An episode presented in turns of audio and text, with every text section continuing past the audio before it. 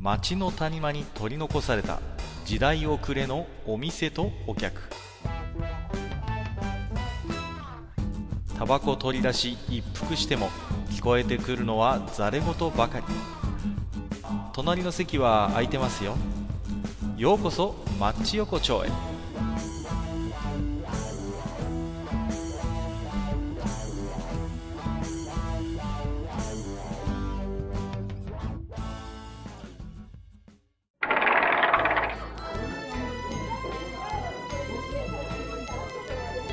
大将まだやってる？ああ、かっかいらっしゃい。どうもああ、どうぞどうぞ。いやーまあね三寒四温とは言いますけれどもねええもうあの、どうですか？閣下のところはま、まだ桜はもうちょっと。いや、まだまだ先ですよ、うちの方はね。それこそゴールデンウィークの初めぐらいになっちゃいますから。もああ、そうう、ね。なんですね。そうです、そうです。なかなかね、咲かないんですけれどもね。まあ、だってまだまず寒いですしね。だって、ついこの前だってドカ雪降ったりしましたからね。あ、そうなんまだ、まだそんな感じですよ、北東北は。はいはいはい、はうちなんか昨日23度。い。全然もう、別世界ですね。別の国の人間が話してんじゃないかっていうぐらいですけれども、もう、ね。正味な話なんて言うんですか？うん。勘弁してくれって本当に言いたくなるよ。ああ、まあ、確かにね。まあ、なんですか？あのーまあ、先週、この前もちょっと喋りましたけどね。えはいはい。私もね、まあ、家建てることになって、なるほまあ、本当にね、倹約、節約大作戦でど。なるほど、なるほど。やってますけどもね。どうですか？大将の方の懐具合のね方は。私もね、もうコツコツコツコツコツね、あの、お金は貯めなきゃいけないなって思ってはいるんですけど、まあやっぱりね、ええなかなかこう、たま、貯めたくてたまらないのがお金っていうのまあ、こればっかりはね、本当にその通りだと思います。なかなかね。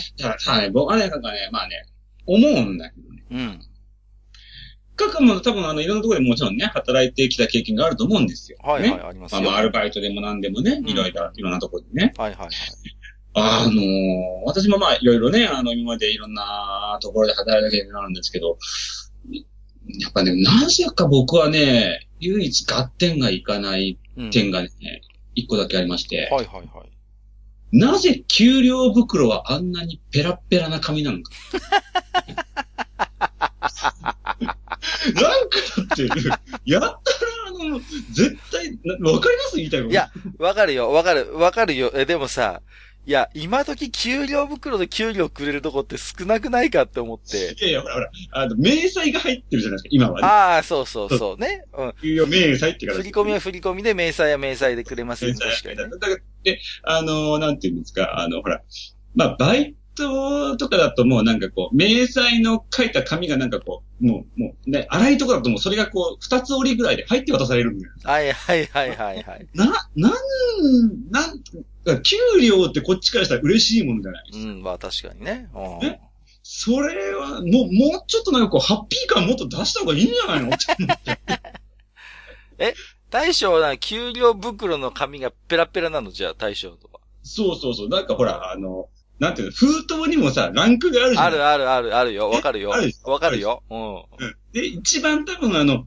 最下位に近いのが多分あの、なんていうんですか、あの、多分あの、市役所とかそういう、あの、役所が中で使ってる系のやつか、あのさ、給料袋っていうか、なんていうあるよね。あの、若干ちょっと透けてるっぽいやつありません？なんかこう。ちょっとなんか、であなんかなんか、たた油かなんかでちょっとコーティングしてんのそうそう、あの、油紙っぽいやつでさ、こう、微妙に縦縞が入ってるやつでしょ？知ってる知ってる。見るよね。見る見る見る見る。あれか。うんあの、あれですよね。白い紙入ってるとなんとなくこう透けて見えちゃう。好きで見えるっていう、あれ。それよっぽどだぜ。今時逆に見ないけどな、そこまでのやつ。お。だってあの、ど、まあ、世の、ね、他の、まあ、全部の企業がね、そういった形を取ってるとは思わないんだけれども、いや、僕なん、僕はね、割とあの、給料袋ってそのイメージなんですよね。あの、ペラペラの。すごいなんていうのかね。いや、でもね、大将の言うこともね、よくわかる。やっぱりね、1ヶ月頑張ってきた、やっぱり、証じゃないですか。そうそうそう。給料、そして給料袋っていうのはさ。そうそうそうそうそう。やっぱりさ、それをさ、やっぱだからそこに入ってる明細とかお金って、ただのお金じゃないし、ただの紙切れじゃないんだよ。そう。それは。ね？うん。その1ヶ月の、いろんなこう、汗と涙と、そうそうね？そう。あの、ね？詰まったもう、さ、そういう本当にまさに特別なものじゃないですか。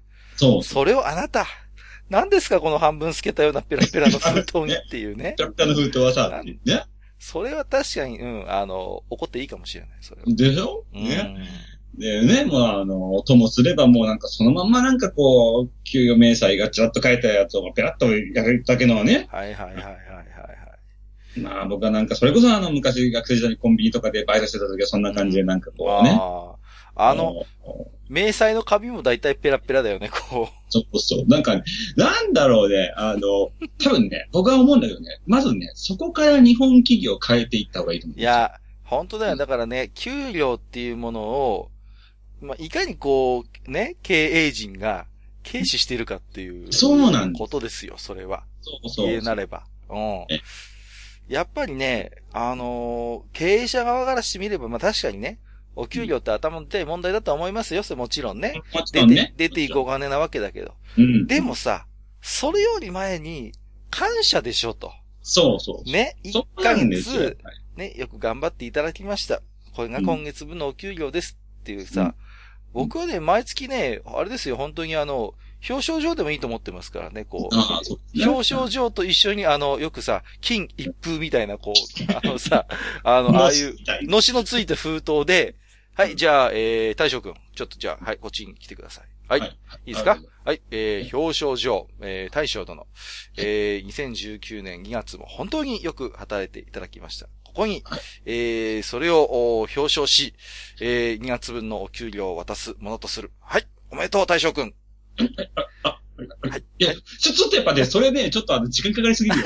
ダメえーだあ、そこまでしなくていい。あ、そうそうそう。でしなくていいだけどやっぱしさ、なんていうの、あの、だ本当さ、だって、給、給、自分のこう働いてきたものの対価を示すものがさ、なんかそういうのだとなんかこう、なんていうのかね。いやだから今時ね、その、なんか、あえて、現金で渡す会社ってもあるみたいだもんね。ああ、なるほど。そう、あえてやっぱり、まあ、振り込み全盛の中ね、やっぱりうん、ね、直接のお金っていろいろ、まあ、リスクもあると思うんですけど、盗難とか。だけど、やっぱり、給料袋で渡すっていう会社はやっぱりあるみたいで、やっぱそういうところでそういうこと言ってるよね。やっぱり、紙一枚じゃちょっと味気ないし、うんやっぱりこれだけ今月も頑張ったっていうことをね、やっぱり示したいっていうことで。うんうんうん。だから、なんかね、あ、それはそれですごい理にかなった話だなとは思いましたけれどもね。うん。ねそこになんかこうね、あの、給料袋の裏面にさ、なんかあの、なんていうの？まあ、経営者からの、あの、感謝の一言でもあそうそうそうったらね、うんえーいや、もうちょっとうざいか、ちょっと。あの、ちょっというざいか。らない、あの、ラーメン屋のポエムみたいなのいらないですよ、そこに。あの、頑張頑張った分だけ、そこに新たな可能性がみたいな。そういうのいらない。そういうのいらない。そういうのいらないですね。うん本当ね、なんか、だからさ、た、その、自分のやっぱし頑張ったものの、こう、なんていうかな、まあ、対価を示すようなものが、やっぱ存在に扱われるっていうのは、やっぱしこう、なんていうの？あの自分のことを存在に扱われているのと、こう、まあ、そういうふう、そこまで深く考えないんだろうけどね。いやうんでもね、やっぱり、うん、おさっきも言ったけど、お給料っていうのはふ普通のお金ではないからね。そうね。やっぱそうんの、お給料を扱う、その、やっぱ封筒であるとか紙っていうものは、やっぱりね、そういう、なんか少しね、あまりこう、本当に安っぽい薄っぺらっぺらなやつじゃなくて、それなりのものにしてもらいたいっていうのはやっぱり、わかる気がしますけどもね。うんねやっぱりね。そうそうそうそう。うんだから、ね、やっぱりね、そういうところから、こう、か、なんていうの、変えていくと、もうね、あの、だんだんとこう、ちょっと、まあまあ、もしかしたら俺が働いてた企業が大体そういうところばっかりだったっていうだけかもしれないんだけど。なんとなくでもね、理由はわかるんですよ。その、多分ね、大昔の話ですけど、昔は多分ね、控え取ってたはずなんですよ、給与明細って。ああ、でしょうね。昔はだからどうやってたかっていうと多分ね、あの、2枚続きかなんかになってて、多分うんカーボン紙を間に挟んでたと思うよ、手書きでやってるから。ああ、間に、ねカーボン紙って言って若い人わかんのかな？よくわかんない。どうだろうね。あの、間に挟むと、ね、あの、書いた時に、あの、2枚目にも転写される黒い紙があるのよね。カーボン紙ってねまあまあ、紙、紙というか、まあ、テープシのね。シートですよ、もうね。うん、もしかしたら20代通用しないかもしれないね、カーボンね。通用しないかもしれないね。ね、怖い。で、ね、それを間に挟んで、要は、それで2枚目をピリピリって切り取って、そうすると、給与明細の控えが会社にも残るし、1枚は、あの、本人に渡せるってことになるわけじゃないですか。ああいう時に使う紙って確かにちょっと薄くないといけないのよね。そうだよね。やっぱりあの、映さないといけないから。うん、うん。で僕ね、それの名残もあるかなっていう気もするんだよね。今はね、手書きでこう、控え取ってって、まあ、めったにやらないんでしょうけれども、未だにその頃の名残で、ああいう給与にまつわる明細とか封筒っていうのはちょっと薄いのかなっていうね。うん、うん。なるほど。うんそんな気もしますけれどもね。これはちょっとあくまで予想ですけれどもね。うん。まあ、けどね、あのーやっぱりね、あの、昔だけどそうやって、やっぱしこう事務員さんが必ずいて、そうそうそうね、どこかね、あのー事業所さんでもね、そうそう。で、やっぱだだいたいね、その、事務員さんとかもうなんか本当もう、給料の時だけしか働かないっていう人 そうなんですか？いや私あんまり会社のことよくわかんないからあれですけれども。まあまあまあ。でもね、うーん、給料。でも、今めったにアニメとか漫画でもそう、給料袋っていうそうだね。概念が、昔はね、あの、いや、あの、今ね、アマゾンプライムで昔のサザエさんやってるんですよね。はいはいはい。知ってます？なんか、あの、あ初期ーいやいやややってるんですか？昔のサザエ。そうあのねここ声優が変わる前で。そうそうそう、すごいですよ。カツオの声をね、あの、大山信代がやってますからね。あすごいんですけど。ああ、なるほど。でね、2回目か3回目のエピソードで、あのね、やっぱりね、お父さんが給料袋どこに置いてくるっていうあ の話があって、ね。大騒ぎっていう話があって、そうそうそう。あ、だからあの頃のサザエさんは、あのーあ、給料袋、ね、ちゃんと持って帰ってくるんだなし。かも、現金が入った給料現金が入って、そうそうそう。ところがね、こんな、そういう文化はとっくに死滅したのかと思いきや、うん2年か3年ぐらい前に、あドラえもんですよ、ドラえもん。はいはいはい。ね？今のやってるあの、もう、大山信代さんじゃない、え、じゃない。わさびさんがやってる、ね、新しいドラえもんですよ。ほんの数年前よ。やっぱり、パパがどっかに給料袋置いてきて大変だって話やってたわけ。すごくないですか？いや、僕ね、あの、正直ね、最近はやっぱね、あの、ご飯食べてる時とか、たまにこうね、テレビが、うん。あチャンネルがアニメに入ってて思うんですけどね、あの、正味な話も、サザエさんとドラえもんも時代劇の部類に入ってきてる。本当思って。いや、それはありますね。うん。それはあると思いますよ。いや、だからね、でもね、あのーそうやってさ、未だにあのドラえもんは、お父さん給料現金で持って帰るっていうさ、ねもう、だから未だにやっぱそういう描写ってあるんだなと思って、妙に感心しましたしね。うんうんうん。いや、あの、まあ、ドラえもんにしろ、サザエさんにしろ、あの、二つとも共有、あの、共通してさ、あの、どっかの誰かの私有地で野球するっていう。あの、空き地っていう、あのね、あのドラえもんの空き地にあるあのドルカン3個は一体何、3本は一体何なんだっていうね。で、しかも必ず隣の家の窓ガラスを割るっていう。そうそう、あの、雷さんの家のあの、ガラス窓が割れるっていうね。そうそう。もうもう今だったらもう絶対にあの SNS にアップされてますよ。えらいことじゃった。ねいや、だからね、どう、ちょっと不安に思うのよね。だから、サザエさんにしろ、あの、ドラえもんにしろの子供たちの遊び方とか生活スタイルって、まあ、我々にとって見ればお馴染みのものじゃないですか。はいはい。ね、空き地で遊ぶとかさ、ね、うん草野球っていうのはまあ僕もやってましたし、うんごくごく自然に受け入れてるんだけども、果たして現代の子供たちが、あの、ドラえもんの世界の子供たちの行動様式を、果たして身近なものとして捉えることができるのだろうかっていう、なんかこう、妙な不安がありますけどもね、なんかそこいや、は。もう多分、僕は正直もうかなりずれてると思うよ。うーん。うん。ね。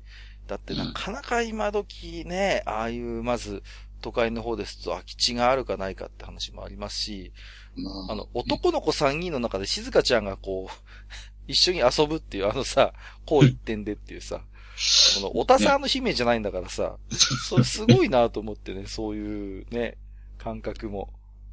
まあ、なかなかね、うん、我々にとっては当たり前のものが果たして、あだったものがね、果たして今子供たちにとっては当たり前なのかどうかっていうのはね。いや、ね、本当にね、あの、やっぱりね、ちょっと、まあね、あの、今は今でね、やっぱ子供たちが見るアニメっていうのも違ってはくるんだろうけど、はいはいはい。ねえ、なんていうか、あの二つのアニメはもう本当に僕の中でもちょっとね、あの時代劇って言った方がいいんじゃないだろうかっていうね、本当そういうところですよ。いやいや、まあ、ところで今日はね、給料袋の話してましたけれどもね。まあ、やっぱりじゃあ、あれですね、解決方法としては、やっぱりあの、大将から声を上げていくしかないんじゃないかな、その、給料袋。グレードアップ運動っていうことで、ね。ね、そうそうそう。スローガン掲げればいいんですよ。お給料を上げるためにはまず袋からとかって言って。そうですね。ええまあ、なんていうか、やっぱしこう、なんて、まあまあ、あの、もう、裏を返せば、もっと、もっと私たちを大切にしろというかね。そうそうそうそうそう。やっぱりね。そうそうまあ今ちょうど春闘ということでね、大きな会社ですとベースアップだなんだって話になってますけども、やっぱベースアップの要求と一緒に、やっぱ封筒の改善っていうのもね、ぜひ断行の場ではね、入れていただいて、あのね、だからよくテレビでやってますけども、ね、例えばトヨタ自動車、えー、給料袋の厚さ、えー、0.02ミリアップしましたとかってさ、おーみたいな。さすがやっぱ大企業は違うな、みたいなね。そうね。そういうやっぱ給料袋闘争もね、やっぱり、やるべきじゃないか。やっぱりね、そう。ほら、だって、中身を分厚くするためにはさ、丈夫な封筒じゃなきゃいけないわけですかやっぱそうですね。ら。ね、そうそうそう。あの、ペラペラのあの油紙みたいなやつじゃ、あれには100万円入んないからね、はっきり言ってほんとね、あの、なんだろう。あやっぱりね、あの、もう嘘でも何でも見た目ってのもやっぱ大事だよ。ー なんか、すごい身まふ、身も蓋もない結論になってます。い 身も蓋もない結論出てますけれどもね。や、やっぱりけどね、本当にあの、なんていうのかな、その、や、うん、まあ、確かにね、まあ、経営者からすれば頭の痛い話なのかまあもしれない。けれども、うんうんけどやっぱりそこはね、あの、そうそうそう。いや、給料削られたらこっちだって頭痛いんだよっていう、ね。本当だよね。それはね。いやー、だからまあね、給料増やすのも大事だけど、給料袋もね、大事ということで。そうですね。まあえ、でもねえ、まあ、やっぱり繰り返しになりますけど、やっぱりしすごい神聖なものが入っている神聖な袋になるわけですから。そうですね。そうそうそうそう。だからね、うん。あのーやっぱりそういう封筒をね、こう、なんていうのかな。あの一回社員にお金入れて配る前に、やっぱ銀、あの、神社でお祓いをしてもらう。笑いをね。そうそうそうそう。ね。そうですよそ。やっぱり。なかなか今の時代、こう、会社から直接従業員に渡されるものって、まあ、そうそうないじゃないですか。そうです、ね。サラリーマンだったら特に。ね。まあ、現場系だったらね、あの、いろいろ制服とかあるかもしれなそだね。いうけど、そうだね。でも普通のサラリーマンってそういうのあんまないじゃないですか。だから、うんか実を言うと数少ない会社と従業員の直接やり取りする接点なのよね、そういう。そうだよね。給料袋みたいなやつってさ。うん。だからやっぱそこにやっぱり一つね、会社の思いを込めて、やっぱり社員の、えー、ね、えーうん家内安全、えー、繁栄成就、身体健全みたいなさ、そういう祈願をやっぱりこう、一回ね。お払いしてもらったそういうね、ありがたい袋に給料入れて渡すっていうこそうですね。と。これですよ、これ。そこまでやんだったら給料上げろよって言われる。そう。その、そのお払いの費用分、給料を反映させるって話になるから、ダメだな。えー、という、まあ今日はね、オチがあるんだかないんだかよくわかんない話になっちゃいましたけどねまあ、そんなね、マッチ横丁、えー本日もね、えーありがたいことに置き手紙たくさん頂戴しておりますので、えーご紹介をしていきたいと思いますよ。えー、ということで今回はね、えーと、インフルエンザの、えー、対する置き手紙いただいてますので、まずはね、毎度おなじみ、アマンさんです。いつもありがとうございます。えー、インフル対策で抜けがちなのが、湿度の保持です。えー、職場、家庭での加湿器による湿度保持をお忘れなくということで、思ったですね。これはね、意外と忘れがちになるんですけど、やっぱ湿度大事なんですよね。そうそうそうそう、うんやっぱりどうしても乾燥してると奴らはね、そうそうそうそう。元気になりますからね。そうそうそうそう、そうなんですよ。で、あの、僕今建ててる家が、まあ床暖なんですけど、はいまあね、で、ブ床暖ルジョ、アなんで、いやいやいや床暖の建物で卵をスプーンで、違う、違う、違う。まあ、まあまあまあ、その話は一回置いといて、はいで、床暖の家って、あのね、普通の家より乾燥しやすいんですってで。しょうね、やっぱりね。ね。うん。で、やっぱ輻射熱とかで温めるから、どうしても空気が乾燥しがちなんで、なんかね、僕もほら、同じメーカーで建ててる家とか気になるから検索するじゃないですか。はいはい。100%乾くから、加湿器置けって書いてますね。もうね。ああ、でしょうね。そうそうそうそう。で、なんかね、メーカーもなんか意識してるんでしょうね。なんか、あの、引き渡しの際に湿度計はサービスで差し上げますとか言っててああ、さ、なるほどね。お前らこの家乾燥するって分かってるんだったら、なんか別の対策しろよと思うんですよね。なんか、湿度計配るぐらいだったら加湿器サービスするなりさ、もうさ、そこはなんとかしてくれよと思うんですけれどもね。うん。えっ、と、インフルエンザ絡みでまだアンマンさんからいただいておりますよ。えっ、と、不思議だけどインフルエンザはかからない人はかからない。この謎を解明してほしいということで。これはまどうなんですか、対象。あ、あれはですね、うんあのー、かかったことない人は確かにかからないって言うんですよ。なんだろうね。あれはね、うん僕、僕のね、考えでは、かかってても、ただ意識がいかないだけなんじ、意識がしてないだけなんじゃねえかっていうね。あただの風邪と思い込んでる説っていうのがあるような気がするんだけどね。そうね。あとはまあ、その、まあ人によってね、やっぱしあの、抵抗力にも差があるっていうのもあもるし。ちろんね、それはあるでしょうしね。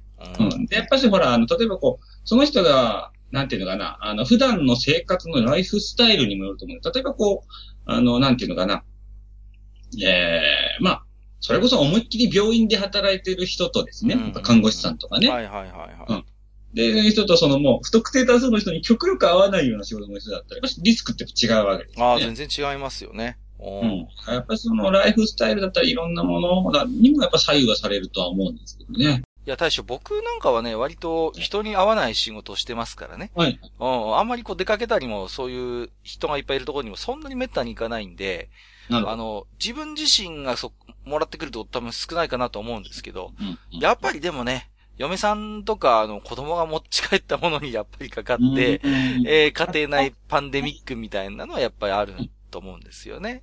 どうしてもこう、お子さんはね、こう、あの、まあ、運び屋さんというかね、そうそうそうになりやすいとか。いや、あの、うん息子を保育園に送り迎えしてますけど、やっぱりね、うん、もう、ほら、同じ一つの部屋に十何人いるでしょ。うわーって感じでさ、中にさ、いるもんで、こいつ大丈夫かなみたいな、ゴホゴホ、ゴホゴホしてさ、お前、ねしょうがないんですよ。やっぱりね、保育園だからそういう状態でもね預けなきゃ仕事行かなきゃってわかるんだけどさ、もう見るからに体調悪そうな子供がさうん、一人が二人が周りで込んでるとさ、あっちゃーって思うんですよね。う。うんん。だからまあ子供がもらってくるのは本当にね、まあそれは仕方ないし、まあそういうのをね、繰り返していく中で、まあ多分子供も丈夫になるんでしょうから。そうですねね。そうですよまあまあね。うん。まあ、まあけどね、あのー本当ね、まあ湿度もやっぱり大事ですね。うんね。本当にだからね、適度なね、湿度っていうのはね、まあちょっとね、まあ、この家建てたらね、そこはちょっと、あの、意識したいなと思ってましたけどもね。そうね。はい。えー、もう一つザンマンさんから実はいただきまして、はいえー、あーこれね、えー、高校生リスナーさんの出現には驚きました。もちろん嬉しいですね、ということで。そうねなんですあの、名言が、もう、あの、焼肉が哲学だっていう、名言がありましたから。ありましたからね。いや、あのね、マッチ横丁ね、高校生が聞くっていうのはね、これはあの、本当にね、あの、大丈夫ですか？今日も、あの、カーボン紙とかっていう謎ワードが多分出てたと思うんですよね。今頃、あのね、Google でね、検索してなんだカーンボン紙ってみたいなね。そうそうそうそう。まあね、おっさんの歌話をこうやって若い方が聞いていただけるのはありがたい話ですけれどもね。いやーね。あの、インフルエンザのやっぱね、反響いっぱいいただいておりましてね。あ、もう、なるほど。ありがとうえっ、と、ケリーさんからいただいておりますよ。はい。えー、ありがとうございます。ございます。おはようございます。インフルエンザは今年も流行りましたね。僕の仕事ではインフルエンザが流行すると、堂々と、堂々とサボれるの、えーありがたい季節とも言えます。えー感染するされるを避けるため来ないでくれとあっちこっちから言われるので、素直に遠慮するのです。えあーーサボれる季節も流行期が終わるので手が抜けなくなります。喫茶店でゲームする時間が減りますね。ではまたメールしますね。といただきました。ありがとうございます。あの、ケリーさんという方はね、割といろんなそういう、多分ね、あの、うん福祉関係の、あの、施設とかにね、こう行ってね、うん、うあん。そうそうそうそう。なんかそういういろいろ、なんかアドバイスみたいなことをされてるっていうのをちょっと小耳に挟んだことがあ。あるんですけれども、やっぱりねうん、そういう、やっぱり福祉施設なんかもやっぱりインフルっていうね、どうしてもね、あの、今年も集団感染のニュースなんかもありましたけれどもね。本当に。うんまあまあまあ、けどね、まあ多分職種にもよっても違うんでしょうね。やまあね、先ほども少し話しましたけどね。うん。私なんかは、あの、病院からそういう時期に限って来てくれなんて言われちゃう 仕事してるもんですから。なるほどえね。いや、え ね、こっち逆にこっちが、え？っていう。えあなたのとこ出てましたよね？っていう。いや、言っちゃいけないパターンですよね、みたいなね。ほんいや、いやとりあえず来てくれって言われちすゃう。ごいね、その、家中の栗を拾うような、大変だね、大将の方はさ、もう。いや、でもね、本当はやっぱりインフルエンザが、その、ね、あの、あ、発生したってなれば、まあ、例えば、俺、あれですよ、施設の話ですよ？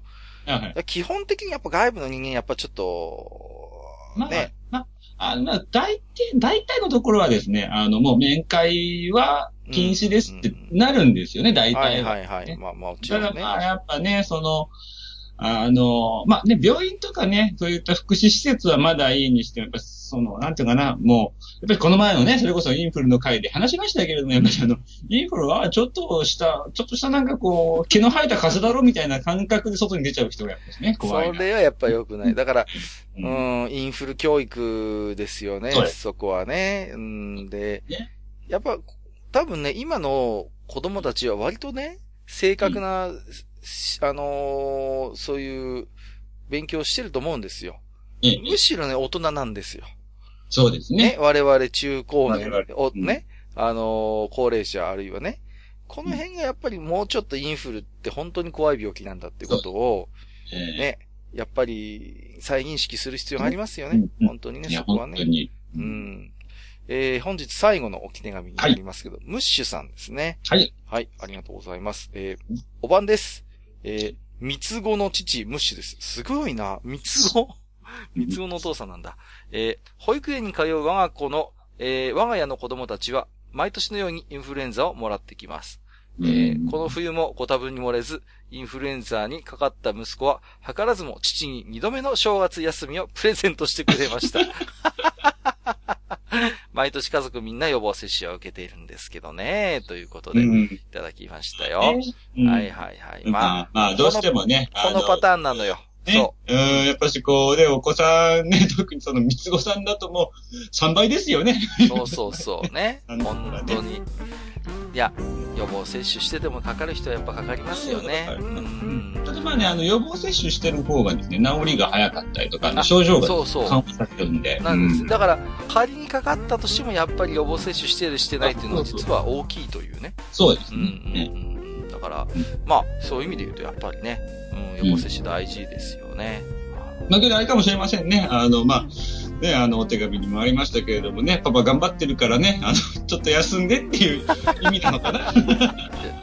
ありがたいんだかありがたくないんだか。いや、ね。まあまあ、ね、まあ、ムッシュさんがどういうお仕事かわかりませんけども、まあ、仮にサラリーマンだとするならばね、まあ、それでも、まあまあ、お給金出ると思いますけど、私みたいなね。フリーランスはね、もう仕事しなかったら仕事しなかった分、きっちり収入減りますんでね。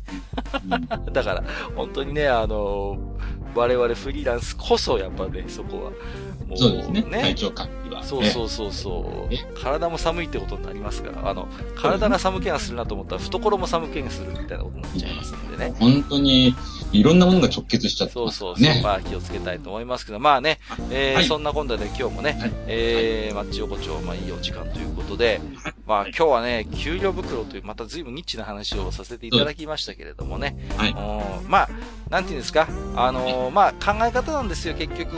給料袋なんて何でもいいじゃんっていう人もいると思うんです。そんなものはね。別に紙がいいよかろうが悪かろうが、ね、中身が入ってれば別にいいじゃんっていうのもうん。あると思うんですけどもね。まあ、それにしてもやっぱりね、さっきも言ったけども、やっぱり、こう、会社と、こう、従業員つなぐねものになるし、やっぱり、ね、まあ大げさな言い方をすれば、やっぱり毎月の一つのメッセージですから、会社からもらえるね。うんうんぜひともね、そういうことも考えながら、ぜひ、紙質にもこだわっていただきたいということで。世の社長さんたちにですね、まあ、、そうですね。今日は問題提起まそこから見直すと。そうですね。じゃあね、はい今日僕もね、ちょっと今日この店、あのーだあの、あそこの文房具屋さんで、あのーちょっとね、紙、もう油紙みたいな。油紙みたいなまだあるかなと思って覗いてから帰ろうと思いますんでね。ではい。じゃあ今日はどうもありがとうございました。どうもでした。え、どうもありがとうございました。はい。